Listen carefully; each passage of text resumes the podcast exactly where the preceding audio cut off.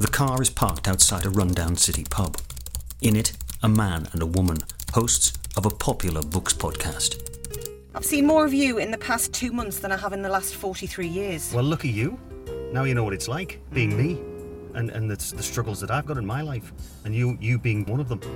The man is 50, but looks at least 10 years younger. Firm, angular features, flint like eyes, and a cruel mouth.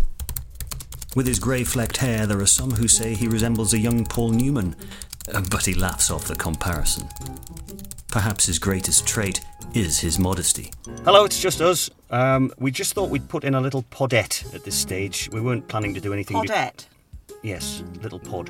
Po- Okay, Or okay. podlet. Podlet, podlet. Podlet. Um, we weren't expecting to do anything before New Year, but we thought we would really like just to thank you all for all the support that you've uh, you've given us and all the good wishes that we've had in the the week or so since we launched or announced that we were launching the podcast. It's been really great. We've got a load of authors, and in fact, uh, we're, we're about to interview one now.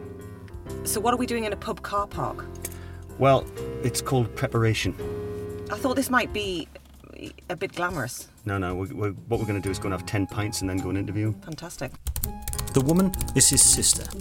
She is eight years his junior, but the years have not been so kind. Her features are ravaged, dominated by boggly, bloodshot eyes that seem to look in opposite directions. Her baldness is partially hidden by an ill fitting wig, but even the elasticated waist of her shell suit trousers cannot disguise a figure that has long gone to seed. I organised this one. Have you actually spoken to anybody? I have. Who? I'm interviewing a blogger later this week. I've got another blogger that I'm interviewing. I've got two other authors, fantastic authors that I've been in touch with. Well, I, I've got quite a few as well, actually. But I'm not telling you who. Well, I'm not telling you who. you who? you who. The podcast was his idea.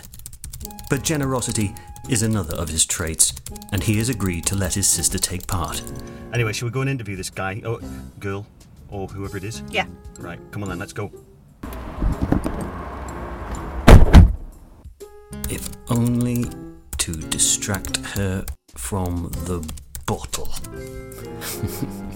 yeah. Still coming soon from Paperfoot Productions, Brownlee and Brownlee's Unsung Book Club podcast. Thank you for listening.